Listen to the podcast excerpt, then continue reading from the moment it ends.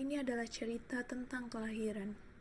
Kau bisa mendengarnya dengan tenang menurut caramu sendiri. Jika kau tinggal serumah dengan orang yang bising, kurasa ada baiknya kau menyingkir sebentar dari dia dan mencari tempat yang nyaman bagimu untuk menikmati sedikit waktu. Mungkin kau bisa masuk ke kamar kecil pura-pura berak, padahal kau hanya memerlukan ketentraman hati untuk sebuah cerita. Dan ketika kau menemukan tempat setenang kakusmu, kau bisa menarik napas panjang dan merasa lega. Atau kau bisa tetap menyandingi kebisingan sambil membayangkan dirimu berada di taman bunga. Ini sekedar bagaimana cara kita menata pikiran. Hantu ada, kau tahu, karena kita memikirkannya. Begitupun taman bunga. Kau sudah membaca judul cerita ini, bukan? Ia dipilih dari berbagai kemungkinan yang bisa dipilih untuk dibuang. Tak masalah jika kau tertidur ketika membaca judul itu. Kau tahu, ada orang-orang tertentu yang bisa menyerap pengetahuan dengan baik ketika ia mendengkur. Kau bisa jadi salah satu dari mereka. Maka pertahankan ketenanganmu menghadapi cerita tentang kelahiran ini. Setelah malam itu, Kau tahu, nenekku harus menjalani lagi seluruh hal yang ia sendiri sudah bosan melakukannya dan ia menjalaninya sendirian, karena kakekku sudah tidak lagi menemaninya. Lelaki itu masih hidup, tetapi ia tidak mungkin meninggalkan kerangkeng yang mengurungnya. Kakek dan nenekku selanjutnya aku sebut saja Bob dan Lely, tinggal di lereng bukit di daerah selatan Semarang tak jauh dari kuburan Cina yang beberapa makamnya sudah pernah dibongkar orang. Kupakai nama Bob dan Lely karena mereka mungkin tidak suka jika aku menyebut nama asli mereka. Tetapi orang-orang pasti tahu siapa yang ku maksud, sebab hanya keluargaku yang mengalami kisah ini. Bob dan Lely memiliki tiga orang anak dan sudah bertahun-tahun mendambakan cucu. Anak pertama mereka, pamanku, menamatkan pendidikannya di Madrasah Sanawiyah ia mendapatkan banyak pelajaran agama di sekolah tetapi tidak suka mengaji. Selanjutnya pamanku tumbuh di tengah gelak pesta para gali dan menjadi pemuda mabuk yang tidak beristri hingga usianya 40 tahun. Berkali-kali kakek dan nenekku mengingatkan agar pamanku segera menikah, tetapi upaya itu sia-sia. Pamanku tetap seorang bujangan di hari kematiannya, dua bulan menjelang usianya 43. Harapan Bob dan Lely untuk mempunyai cucu hanya bisa dipikulkan pada anak kedua mereka. Seorang perempuan yang mula-mula jatuh cinta kepada tukang amplas di perusahaan mebel samping rumah. Tetapi kemudian menikah dengan karyawan asuransi yang kalem dan tampak tua. Mungkin kau ingin mengetahui bagaimana karyawan asuransi berhasil mengalahkan si tukang amplas dalam perebutan cinta. Tetapi, aku harus membatasi diri untuk tidak menceritakannya sekarang. Di kesempatan lain, aku berharap bisa meluangkan waktu khusus untuk menyampaikan kisah cinta mereka. Hanya anak kedua inilah yang sudah menikah. Anak ketiga, seorang perempuan juga. Belum menikah sampai usia 28 dan seterusnya. Aku akan mundur ke masa tiga tahun sebelum aku lahir pada waktu itu, anak kedua sudah tujuh tahun menikah dan ia tidak pernah hamil. Sementara keinginan Bob dan Lely untuk memperoleh cucu makin tak tertahankan. Karena tidak bisa hanya menunggu, Bob dan Lely kemudian rajin mengunjungi rumah orang-orang sakti dan senang bertandang ke tempat-tempat keramat. Di rumah-rumah orang sakti, mereka mendapatkan berbagai mantra dan nasihat tentang apa yang harus dimakan oleh anak mereka yang tidak kunjung hamil di tempat-tempat keramat, mereka memanjatkan doa. Pada kunjungan pertama mereka ke orang sakti, mereka mendapatkan resep bahwa anak perempuan mereka harus meminum air kelapa hijau tiap malam Jumat selama tujuh kali tanpa jeda. Resep ini tidak mendatangkan keajaiban dan mereka beralih ke orang sakti lainnya yang memberikan mantra dan resep berbeda. Setelah mengunjungi empat orang sakti, mereka memindahkan kunjungan ke tempat-tempat keramat. Mula-mula, mereka mendatangi sebuah tugu yang tegak di pulau kecil di tengah sungai. Empat bulan setelah itu, menuruti saran seorang tetangga, mereka pergi ke sebuah sendang, bermalam di sana, dan membawa pulang airnya untuk diminumkan kepada anak perempuan mereka. Tiga bulan kemudian, atas saran dari tetangga juga, dan dengan ongkos perjalanan yang dipinjam dari seorang rentenir, mereka mengunjungi sebuah meriam tua di Jakarta. Kalian tahu seperti apa bentuk meriam tua itu? Kata si tetangga. Semua orang yang datang ke sana tak pernah kecewa. Ketika tiba di sana, keduanya merasa sangat yakin bahwa sebentar lagi mereka akan diberkahi cucu. Bentuk meriam itu, kau tahu, memang bisa mempertebal keyakinan siapa pun yang berdoa kepadanya. Pada pangkalnya ada bentuk tangan terkepal dengan jempol diapit oleh jari telunjuk dan jari tengah. Itu seperti jika kau mengepalkan tangan di saat jengkel pada seseorang. Duduk di samping meriam itu, Bob dan Lely menunjukkan sikap khidmat dan berdoa sangat khusyuk. Lima bulan setelah kunjungan itu, setelah Bob dan Lely menghabiskan waktu dua tahun untuk kelayapan ke sana kemari, ibuku sering merasa mual-mual. Ia hamil. Doa Bob dan Lely dikabulkan oleh si Maryam. Beberapa bulan lagi mereka akan beroleh cucu. Tetapi, kau tahu, kegembiraan kadang datang bersama keruwetan. Ibuku belum menikah dan tetangga-tetangga tentu akan menggunjingkan perempuan yang hamil tanpa menikah. Kunjingan ini sesungguhnya bisa diatasi dengan mudah sekiranya Bob dan Lily pada saat itu sudah memiliki 12 cucu. Mereka bisa membentak-bentak ibuku dan membawanya ke dukun penggugur kandungan sebelum orang-orang melihat perut ibuku membesar. Tetapi mereka tidak mungkin melakukan itu karena yang tumbuh di rahim ibuku adalah cucu pertama mereka. Ialah aku.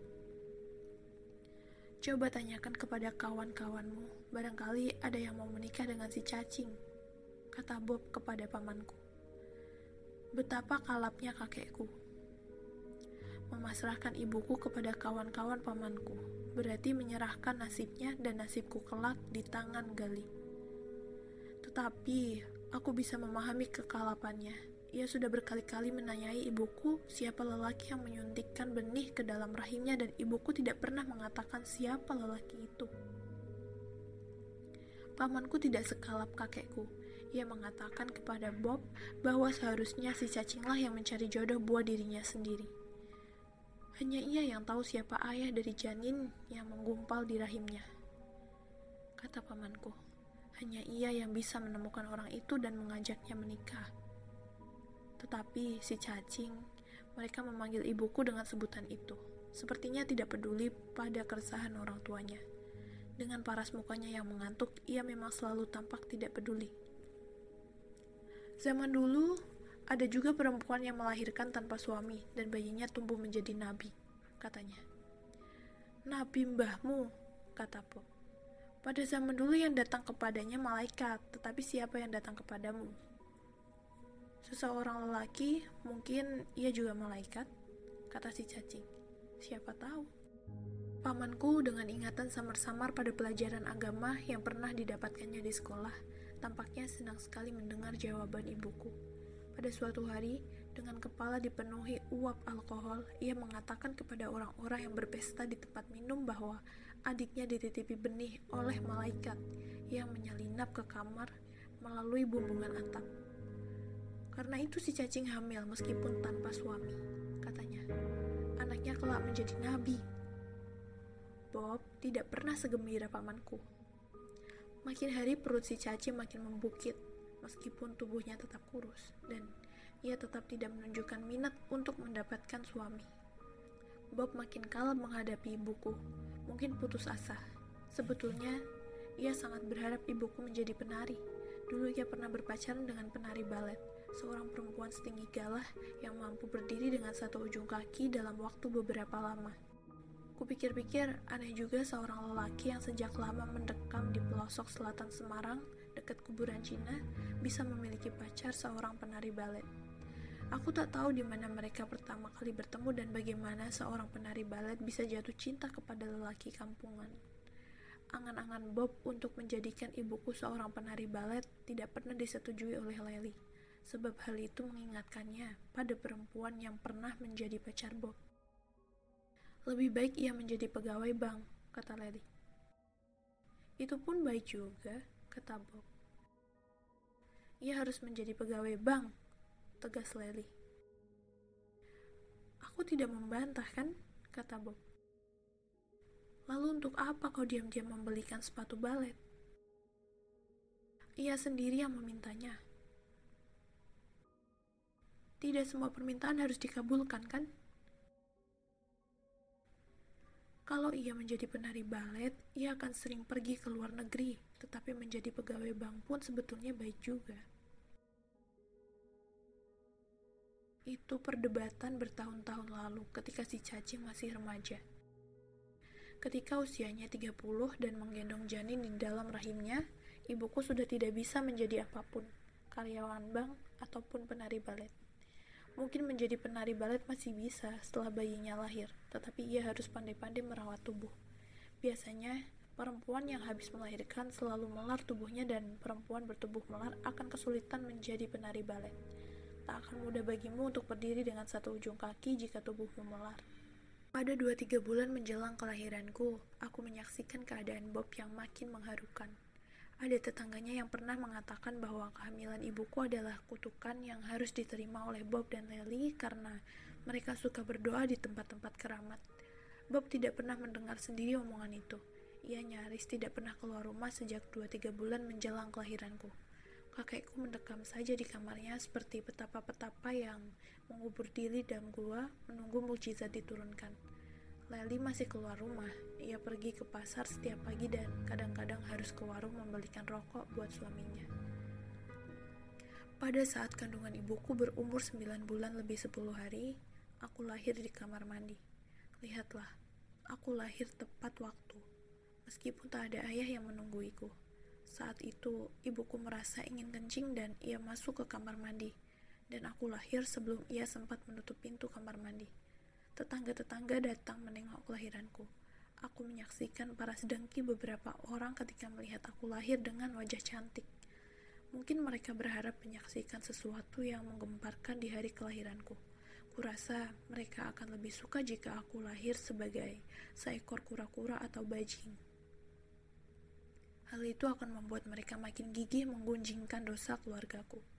Sebetulnya, ingin kukatakan kepada mereka kalian tidak usah dengki. Tetapi, aku tidak ingin meniru apa yang sudah pernah dilakukan oleh bayi lain pada zaman dahulu. Pamanku sungguh mencintaiku. Ia selalu mengabarkan kepada orang-orang di tempat minum bahwa parasku sangat cantik.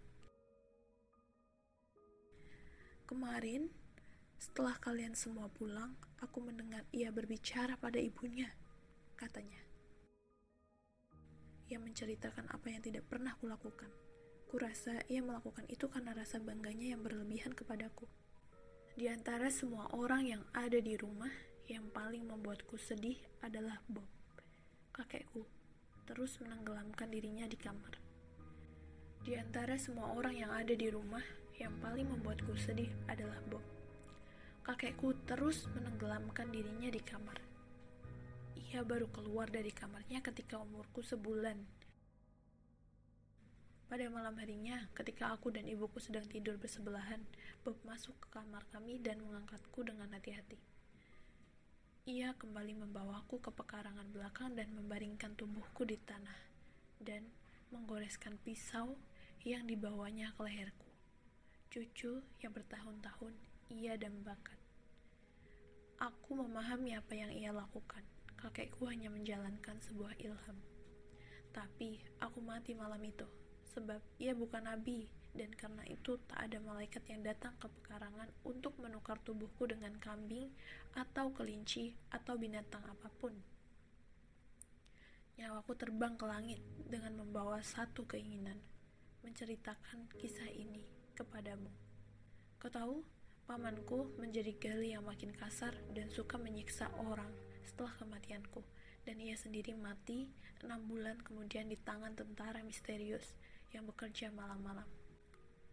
Ibuku mati enam tahun lalu, tetapi sebetulnya ia sudah mati tujuh tahun sebelumnya. Bertepatan dengan hari kematianku. Kakekku mendekam di dalam kerangkeng beberapa hari setelah pisaunya menggores leherku. Polisi menahannya dan pengadilan menjatuhkan hukuman penjara seumur hidup kepadanya. Aku sedih pada hukuman yang harus ditanggung oleh kakekku. Tetapi tak bisa kusalahkan polisi yang menangkapnya dan hakim yang menghukumnya. Mereka tidak seperti aku. Mereka tidak mengerti bahwa apa yang dilakukan oleh kakekku hanyalah mematuhi sebuah ilham. Nenekku orang yang paling tahan di dalam keluarga kami, tetap memelihara keinginannya untuk punya cucu. Seperti seorang pengkhianat yang memikul kutuk, setiap hari ia terus mendatangi tempat-tempat keramat dan dukun-dukun dan ia melakukan sendirian karena kakekku tidak bisa menemaninya. Usia perkawinan bibiku sudah 23 tahun dan ia tetap tidak pernah hamil dan sekarang umurnya sudah 49. Suaminya, si pegawai asuransi, sudah berumur 63. Pada waktu menikahi bibiku, Lelaki itu sudah berusia 40 tahun. Itulah sebabnya ia selalu kalem dan tampak tua pada masa-masa mendekati bibiku. Nenekku tidak patah oleh kondisi anak dan menantunya. Ibuku sudah 54 ketika melahirkan adikku dan bapakku sudah 65, kata nenekku. Karena itu, dengan harapan suatu hari anaknya akan hamil, ia terus melakukan hal-hal yang ia sendirian sebenarnya sudah bosan.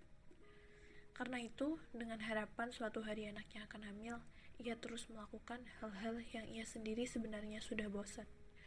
Kusampaikan cerita ini karena beberapa tahun belakangan orang-orang mulai menganggap nenekku gila. Kau tahu, ia sangat waras. Ia hanya melakukan apa yang harus dilakukan demi sesuatu yang sangat berharga yang didambakannya. Kupikir mereka bahkan harus mencontoh kegigihannya. Maka, demi menuturkan cerita ini, pada Jumat kemarin, kurasuki tubuh seseorang untuk menuliskannya.